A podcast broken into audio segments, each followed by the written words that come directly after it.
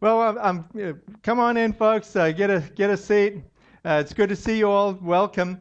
Uh, you've showed up at a great Sunday, as Mary Ellen said, uh, because we can both uh, talk about God's love, which will be my part, and then we can do God's love, which will be your part, as we go and deliver turkeys to people that are in need.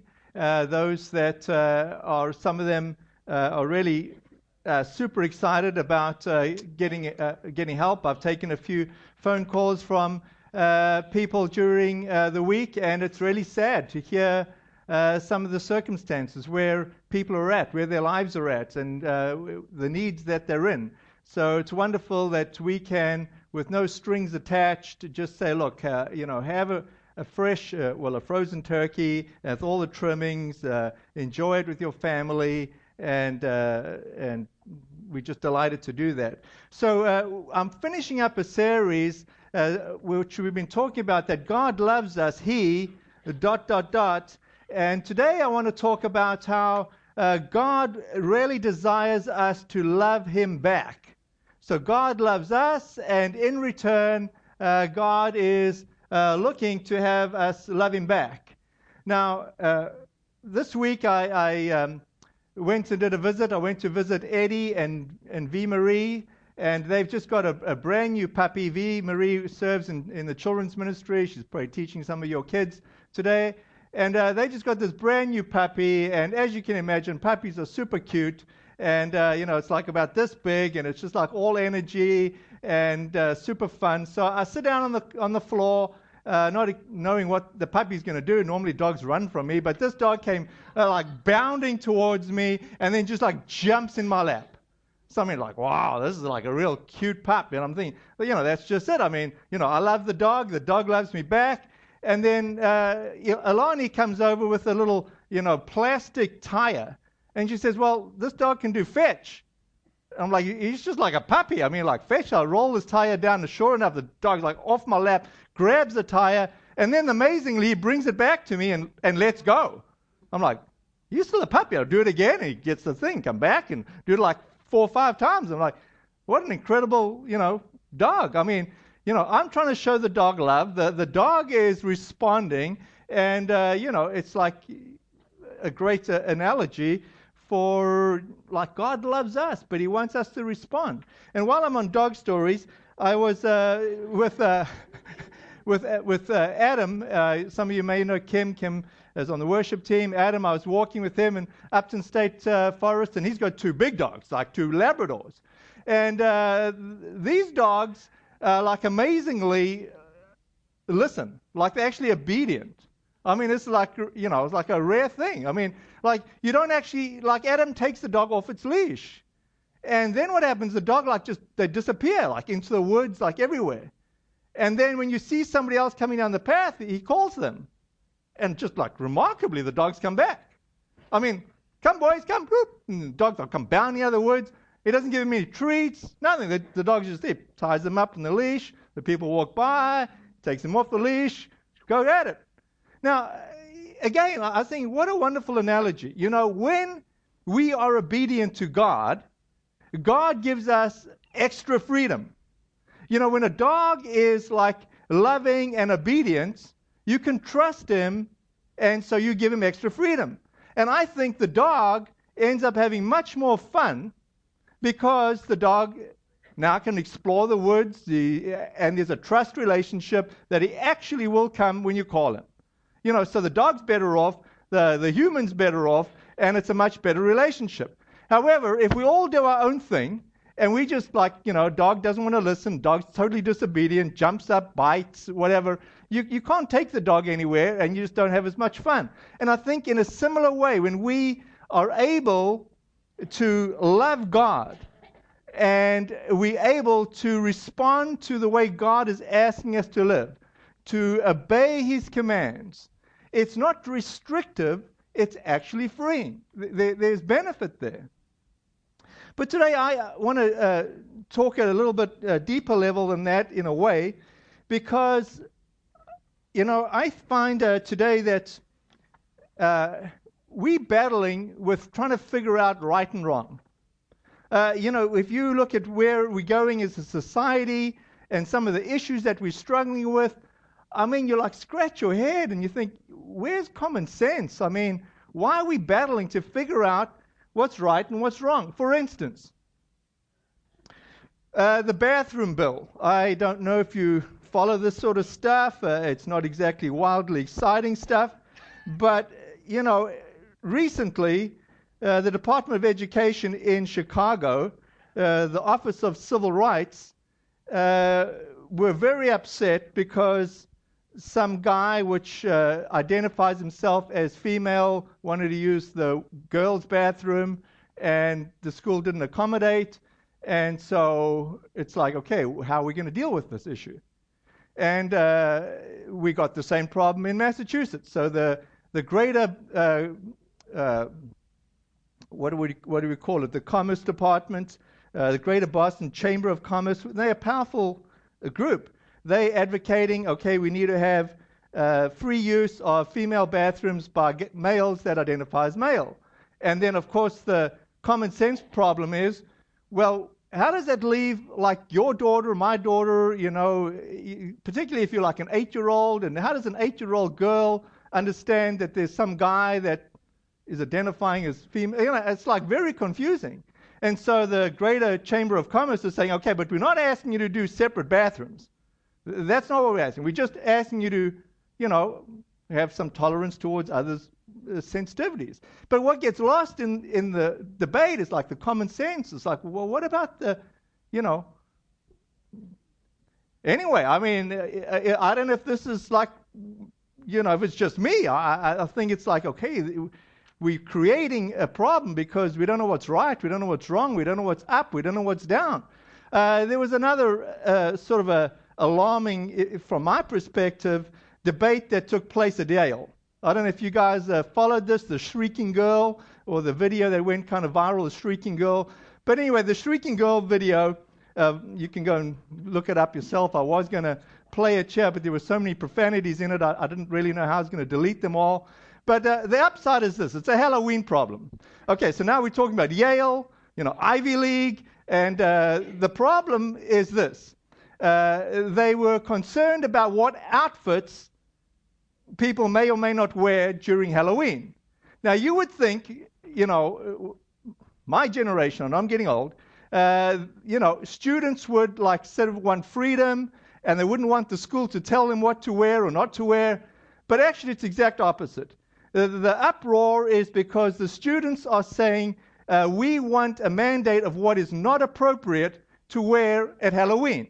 Now, it is not, the debate is not like whether you dress up as a devil, that's not a problem. Uh, the debate is not about evil or good, that's not the issue. You, it's quite okay to dress up like with an axe through the middle of your head with blood dripping down, and that, that, that's not an issue. That, that's not the issue. The issue apparently is if you look like a Native American. That apparently is the issue. And so what happened was the student said, look, we need to have. Uh, a, a mandate from the, the university, uh, an edict uh, saying that this is inappropriate.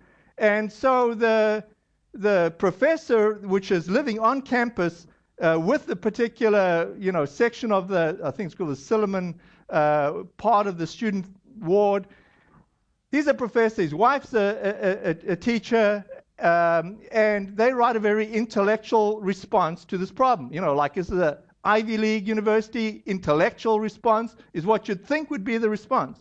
So before making a big deal out of it, this is from something called The Atlantic. I don't read this newspaper, but I, I, I got it. So Professor Nicholas Christakis, I don't know how to say it, lives at Yale, where he presides over one of its undergrad colleges. His wife, Erika, a lecturer in early childhood education, shares that duty. And before Halloween, some students complained to them that Yale administrators were offering a heavy handed advice on what, what Halloween costumes to avoid. So there, there was, uh, you know, not an edict, but some sort of uh, advice. And then uh, they get like 13 administrators to consult with the students and they advise them okay, this is, you know, how we sort of handle free speech versus uh, your what do you find offensive, and uh, their email to the students went along this intellectual line. This year, we seem afraid that college students are unable to decide how to dress themselves on Halloween. I don't wish to trivialize the genuine concerns about uh, cultural or personal represent- representation and other challenges to our lives experienced in a plural community. I know that many decent people have proposed guidelines on Halloween costumes from a spirit of avoiding hurt and offense. I laud those goals, in theory, as most of us do. But in practice, I wonder if we should reflect more transparently as a community on the consequences of an institutional, bureaucratic, and administrative exercise of implied control over students. In other words, should the organization be controlling the students? Normally, students say, well, we want like free rein. And then uh, she now goes on on this same sort of vein, uh, and then she finishes her email, says, I don't actually trust myself to uh, foster my Halloween standards and motives on others. I can't defend them any more than you can defend yours. I mean, basically, Halloween's a complete mess up. You know, I can't tell you what my standards are. I'm not going to impose them. I mean, this is a continual go around. Uh, apparently, it's not just, you know, with church folks. Now it's at Yale. And anyway, so the upshot was uh, the student, uh, the professor meets the student in the, in the public forum and you know taking a very old idea it's like how about having a dialogue and you express your views and i express my views and we debate and we argue and you do it in the public square and you'd think that's what they do in college campuses but you know apparently that's really like an old idea now what you do is you just start yelling and uh, so the students get together and they just start yelling at the professor says you know i can't repeat it because whatever you can get the video and it's basically you shouldn't take the job you shouldn't you know i'm getting hurt and you should protect me and so the professor is basically saying, yeah, but you know, your rights versus other people's rights. And then, I don't care what other people's rights are. If I'm feeling offended, you need to perfect, defend me and protect me. And you know, the professor saying, okay, but what about somebody else's rights? And and there wasn't an interest in a dialogue or discussion. There was an interest in the professor being fired and others being fired and heads rolling. And you say, wow, like where are we at as a society? How do we decide right and wrong? How do we decide what's up and what's down? Uh, you know, we de- degenerating into just an, a screaming match, an argument, or can we have a, a real dialogue? I mean, how do we decide what's right and what's wrong? How do we decide what's right and what's wrong? I mean, it's just a, uh, uh, you know, we're just living in a perplexing time. I mean, as a country, many of us that are immigrants that had to like study to become uh, U.S. citizens, uh, we had to take this exam, and in this exam, they kind of explain to you, okay, there's three bodies of government. You've got the executive, the president, then you've got the legislative, the Congress, and then you've got the judiciary, Supreme Court. And, you know, the Congress is supposed to make laws, and the Supreme Court is supposed to, like, judge on those laws. But the Supreme Court is not supposed to make laws. And so we, okay, I, I got it. But it seems like this thing is all sort of being challenged or coming undone. Now, I got to tell you, th- this might come as a real shock to you, but as we're trying to figure out right from wrong, what's right, what's wrong, I don't think the problem is with the president. I don't actually think the problem is with Congress. I don't think the problem is with Republicans or Democrats. I mean, uh, all play a role. I don't think the problem is with the Supreme Court. I mean, here's the shocker. I think, personally, personally, I think the problem is the church. I, am telling you. I, I tell you what, I, what grieves me more than anything. I think we've dropped the baton. Somehow or other, we have dropped the baton of passing on the faith from one generation to the next generation. And now what's happening is the majority don't have Christian views. And the majority don't see it the way from a, uh, like a God perspective. And now we're trying to like vote this person out and argue with that person. But really, I think the job at hand is the church. The church needs to be the church. And we need to look at ourselves personally and we say, what kind of a job have we done? Have we passed the faith on to our kids? Have our kids passed the faith on to their kids? Have we passed the faith on to our neighbors? Because if we do, I think things will change. But if we don't, we're just going to keep fighting and having a different standard. Like, what is the standard? Whose standard? Uh, I really believe that the church is relevant for today. And the church is, is calling people to what is up and what is down, and what is right and what is wrong. And I think a life of freedom and a life of joy comes from obeying God. And let God be God.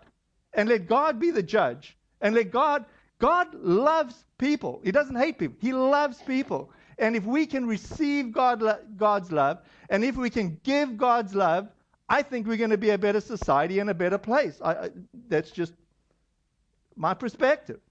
So, uh, uh, what I want you to get out of today's sermon is to understand as, I, as we look at the Ten Commandments and understand well, what is the context of the Ten Commandments? What is it that God is trying to uh, communicate to us? And how are we supposed to respond to them? Uh, that is what I'd like you to get out of today's sermon.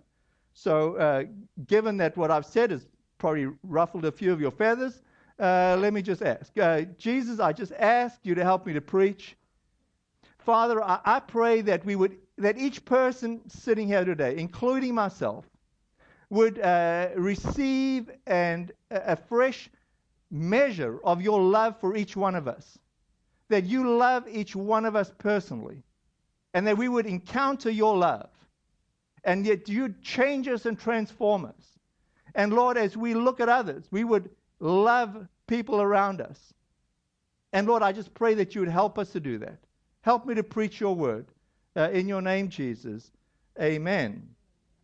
If you've got a Bible, uh, why don't you make it, uh, open it to uh, Exodus chapter 20, or if you've got a phone, uh, Exodus chapter 20.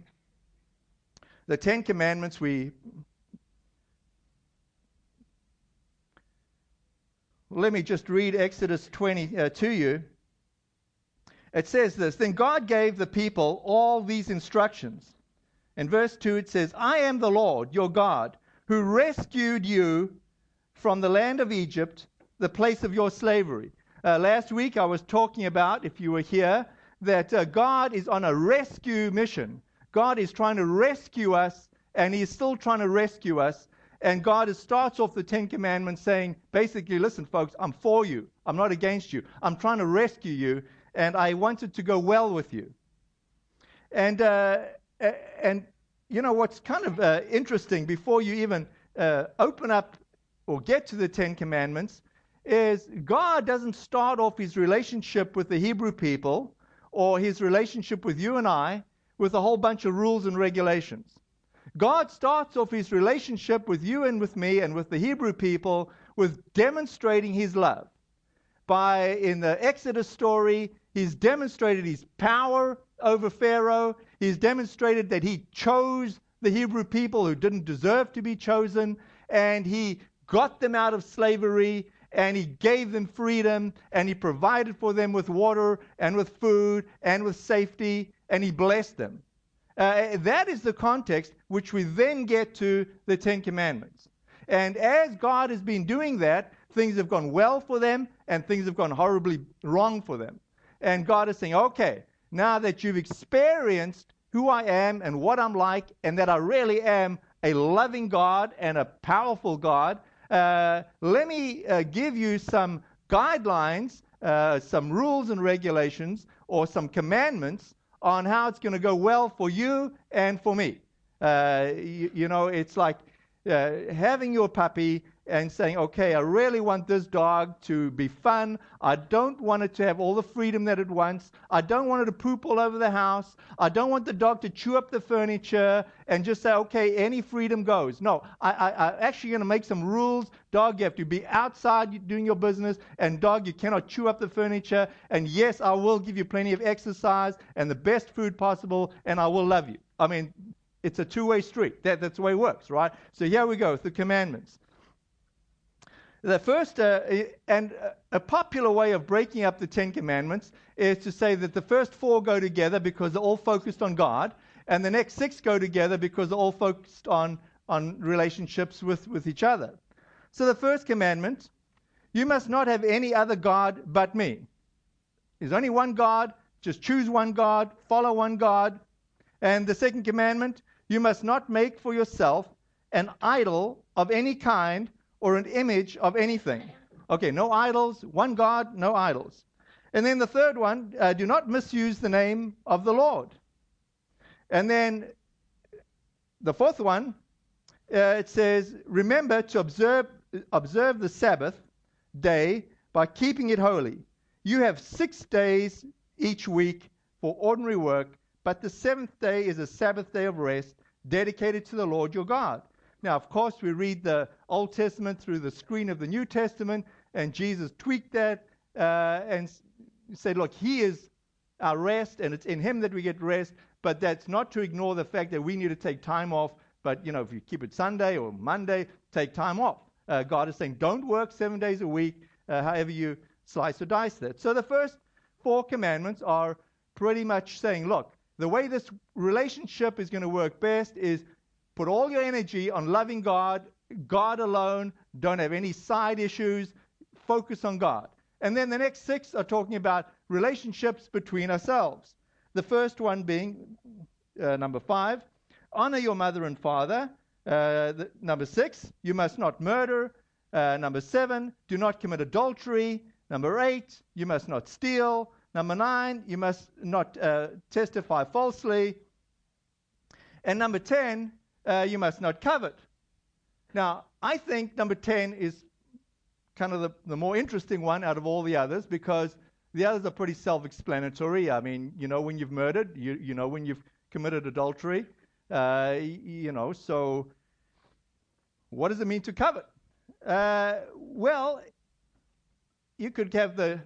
I'm reading from the New Living Translation. Uh, may, maybe there'll come up a new version, and maybe the new version will read something like this You must not cover your neighbor's house. Uh, that includes their flat driveway, their nice snowblower, or the nice plow guy that shows up right on time after the storm. You shouldn't covet that. Uh, and you shouldn't uh, covet your neighbor's wife, and because the Bible doesn't always use gender inclusive uh, material, you shouldn't covet your neighbor's husband. Uh, you shouldn't covet. Uh, and if you figure that one out, it'll save you on the adultery one. And if you figure out, you know, not uh, coveting your neighbor's snowblower, you might not steal it. You know, it kind of leads into the other one. But the next part of coveting is this uh, you must not covet your neighbor's kitchen, the nice new appliances, the, you know, their washer dryer.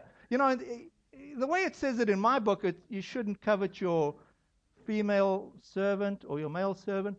You know, like today, like not too many of us have female and male servants, but we all have nice appliances. You know, yours are just a little bit better than mine. And okay, so all those helpers around the house, we shouldn't covet somebody else's wonderful granite top kitchen with all the nice appliances and whatever.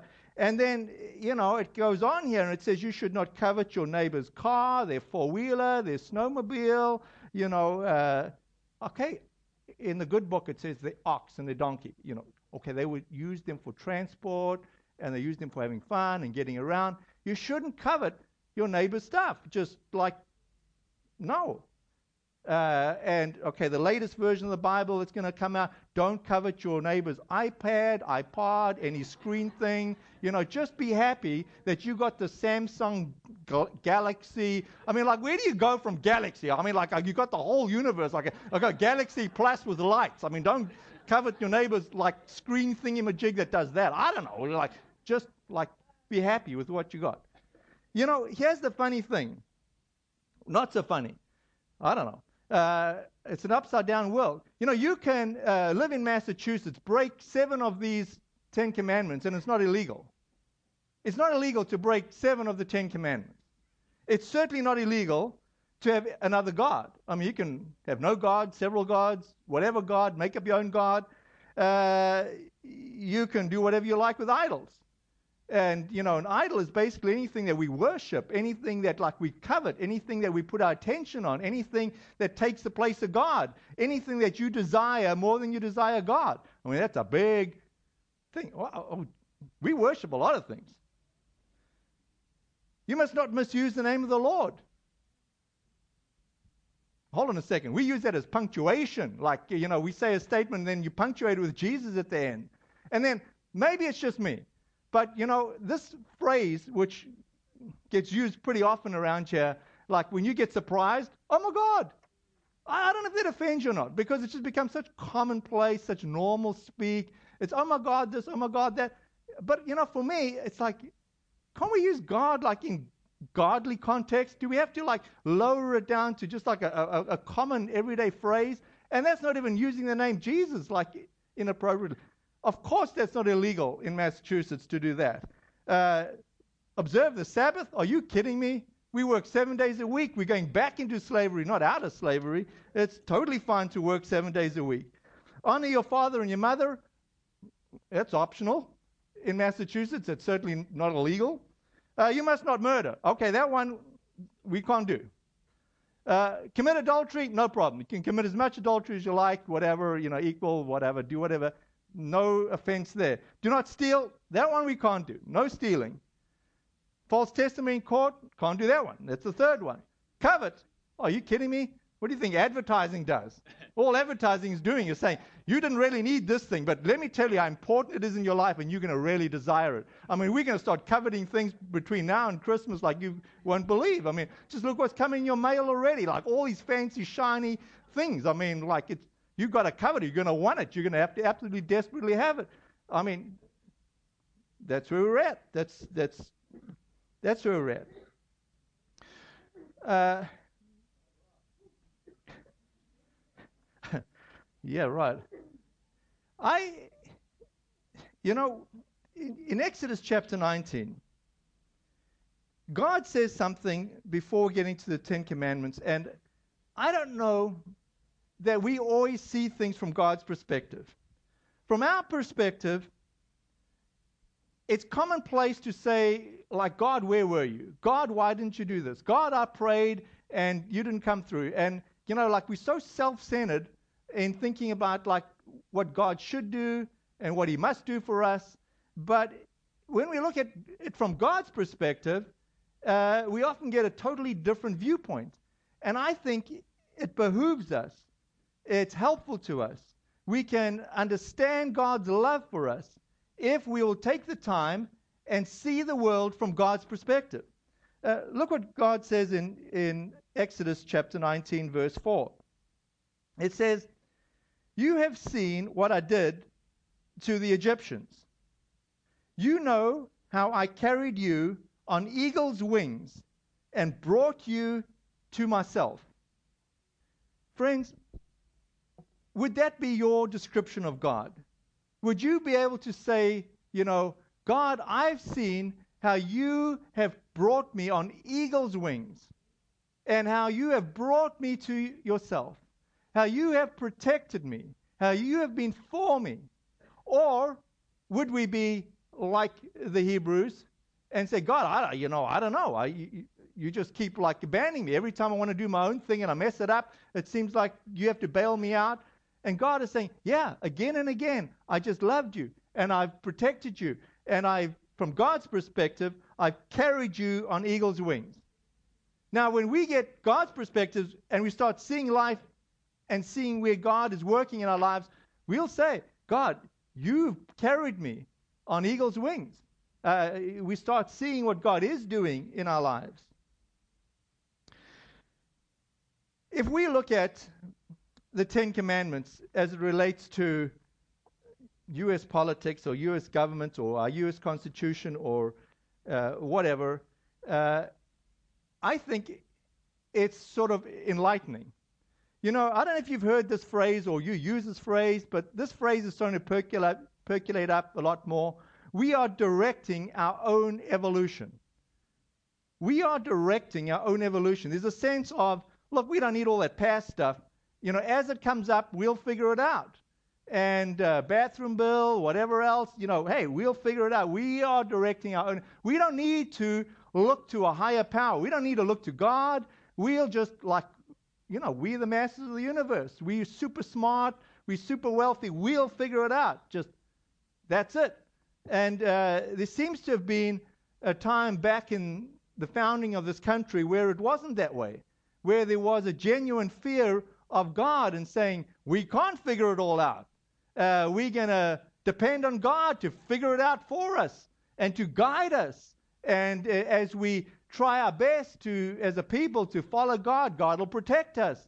Uh, so, for instance, I don't know if you know this, but the ten, you know, Moses uh, is on the uh, Supreme Court. Uh, Blake, you can put this picture up. But on the Supreme Court, right under the peak of the building, you've got Moses, and you've got all the other, you know, leaders of people that be law or lawyers, you know, on the archive of this building. But right in the top, in the pinnacle, you've got Moses holding the Ten Commandments.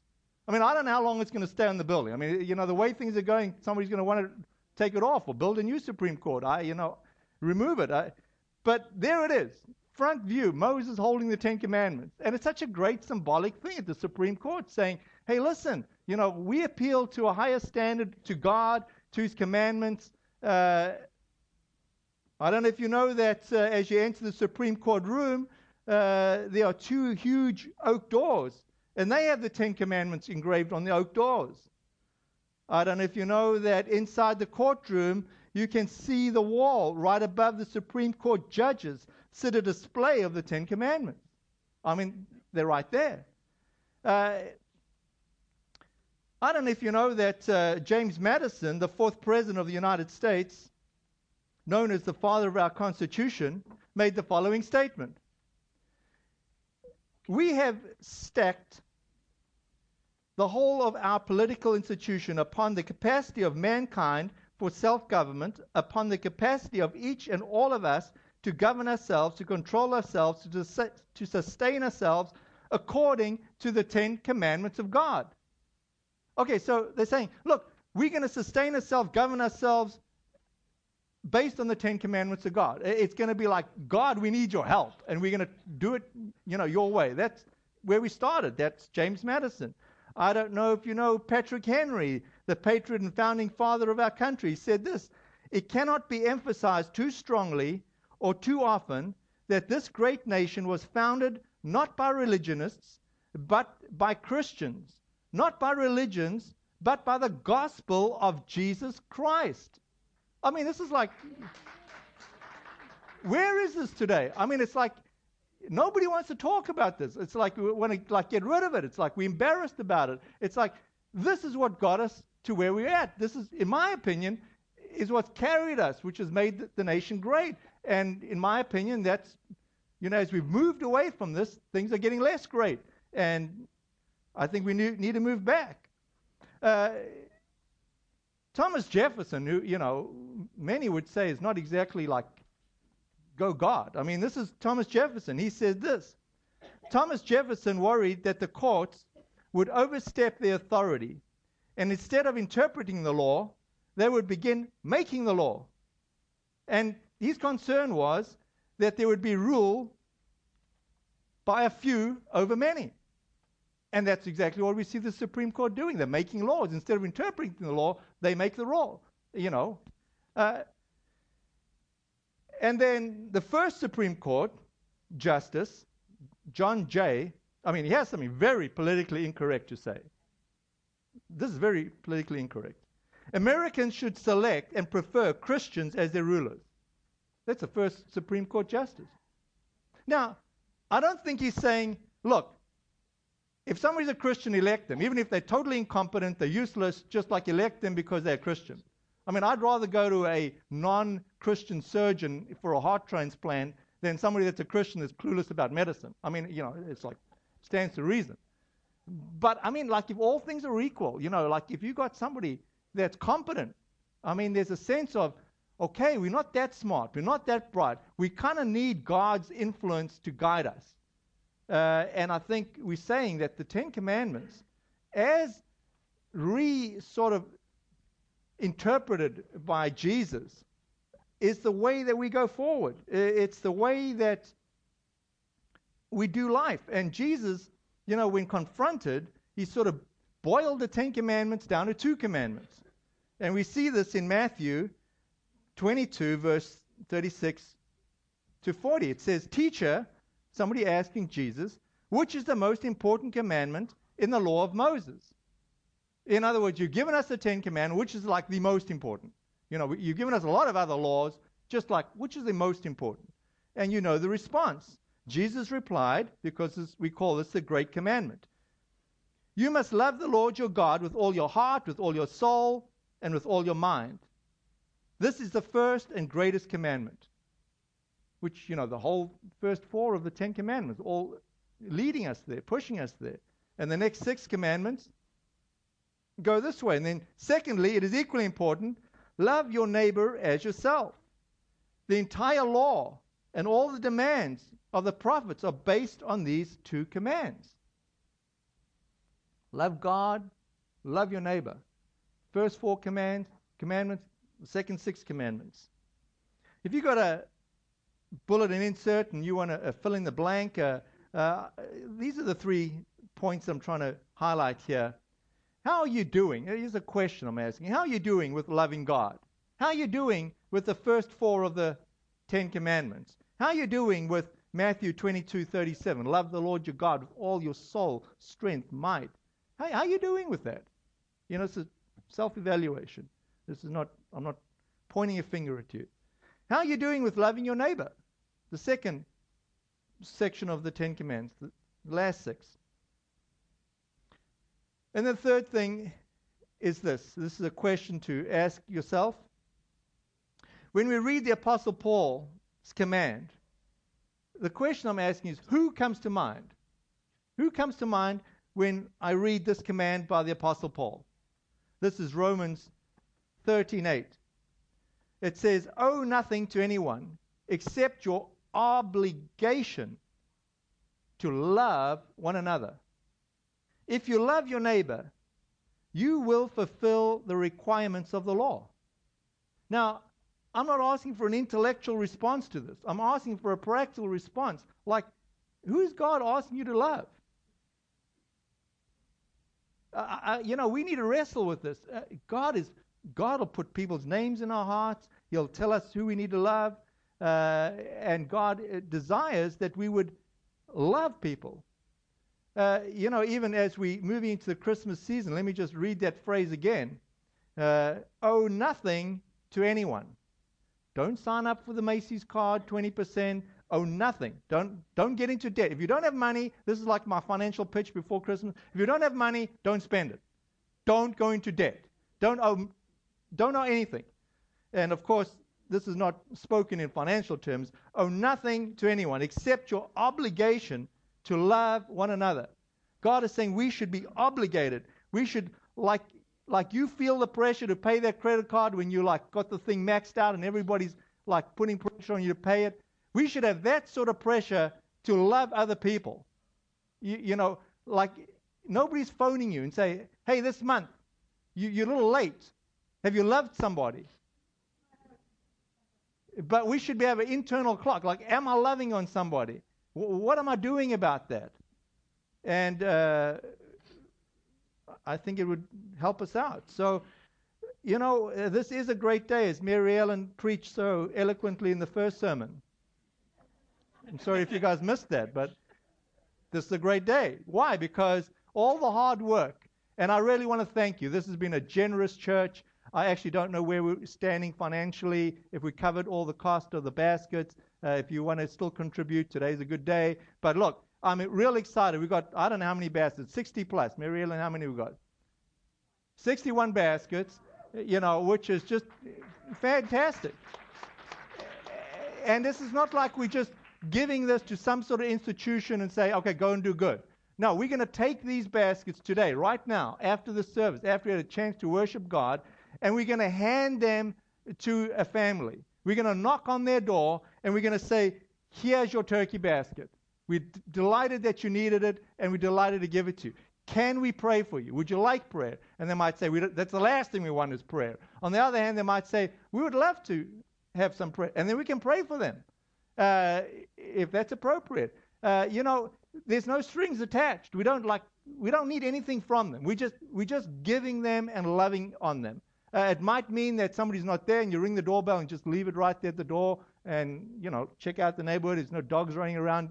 The thing's safe. If, if not, you might like say, you know, leave a note. Come pick it up at the church tomorrow. Uh, but uh, let me just, before we just uh, launch into worship, come worship team coming up so long. as we uh, deliver these turkeys, let me just uh, read 1 Corinthians 13 3. It says this If I gave everything I have to the poor and even sacrificed my body, I could boast about it. But if I didn't love others, I would have gained nothing. You know, the whole object of this exercise is not how great we are or how generous we are or about us at all. This whole object of this exercise is that we can love others in just a real practical way. And I tell you, this is a great exercise as families take your kids. They, they, don't have, they, are not too young. Uh, you can go to whatever towns, neighborhoods, uh, knock on the door and let them see, uh, you know, people in need, and uh, let's give them turkey basket. Let's just love on them. Why don't we stand and uh, Brian's going to lead us uh, in, in worship.